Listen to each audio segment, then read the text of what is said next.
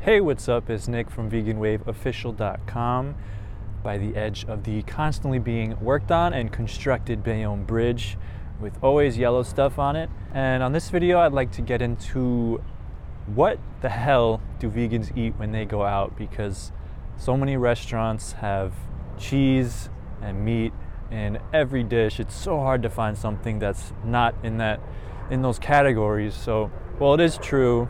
So many cuisines and the main one is Italian. Italian food is everywhere. You, any any streets that you find restaurants, it'll be probably majority Italian.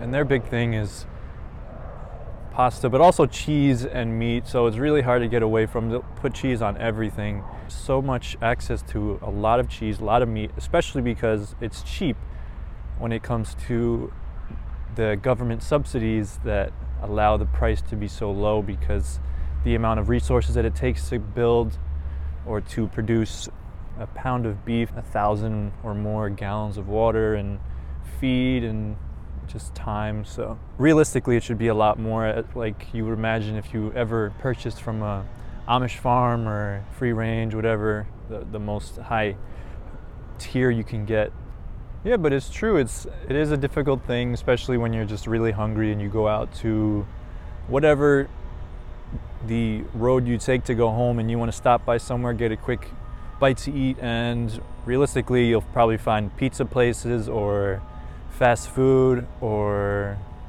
maybe Spanish restaurant. Uh, yeah, that's that's the majority that I would imagine that most people come across, and it basically pizzeria you get nothing. Yeah, maybe garlic knots marinara sauce. There is no pizzerias that have vegan cheese. The best you could do probably is a spanish restaurant that has rice and beans. You can just ask for that. And sometimes they put in meat or bacon or something but you could just say to you don't have to say it but you could just pluck it out if you see it. But usually they won't put that sort of stuff in but sometimes they do which is pretty frustrating. Or they put in lard or something but unfortunately, it's just something that it is what it is, and there isn't many vegans out there, so there is not much demand to cater to that sort of audience with the specialty dishes and sort of switching up the cheeses and having alternative meats and that sort of thing. I'm by Staten Island in New York City and Brooklyn, so I'm starting to see at least places around here show more options when it comes to the cheese and the meat and just dishes that just don't even try to have imitation product that just try to have actual whole foods which is pretty amazing. I'm surprised i went to to chili's like a year ago and that's a chain restaurant which my imagination i would think that they wouldn't really cater to such a minority group like vegans who have a you know restrictive diet. But i remember seeing they had buffalo cauliflower wings and appetizers and I got it and it was delicious. And I was so surprised. I think they were fried cauliflower buffalo wings or something like that.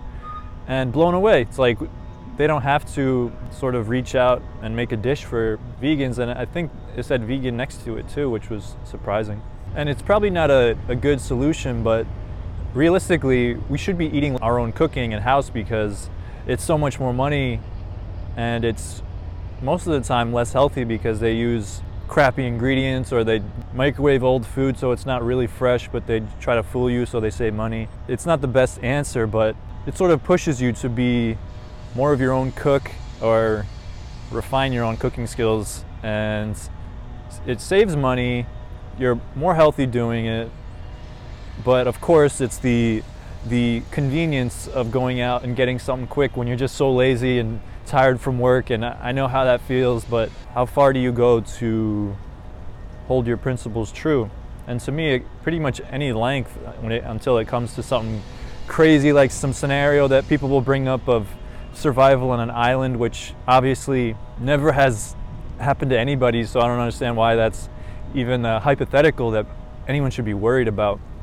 And Spanish restaurants are surprisingly a good option because you could just say for any dish, it's usually just like uh, just no cheese, no meat, and no sour cream, and bam. And I guess like that's it. After that, it's just guacamole or plantains or beans, and all that stuff is clearly vegetables. Um, yeah, the beans, though, sometimes they throw in extra ingredients. I mean, unfortunately, most of the time, the vegan option in the convenience sort of scenario just ends up being like candy or chips, usually just fried stuff like that. That's, you know, you get in a bag really quick.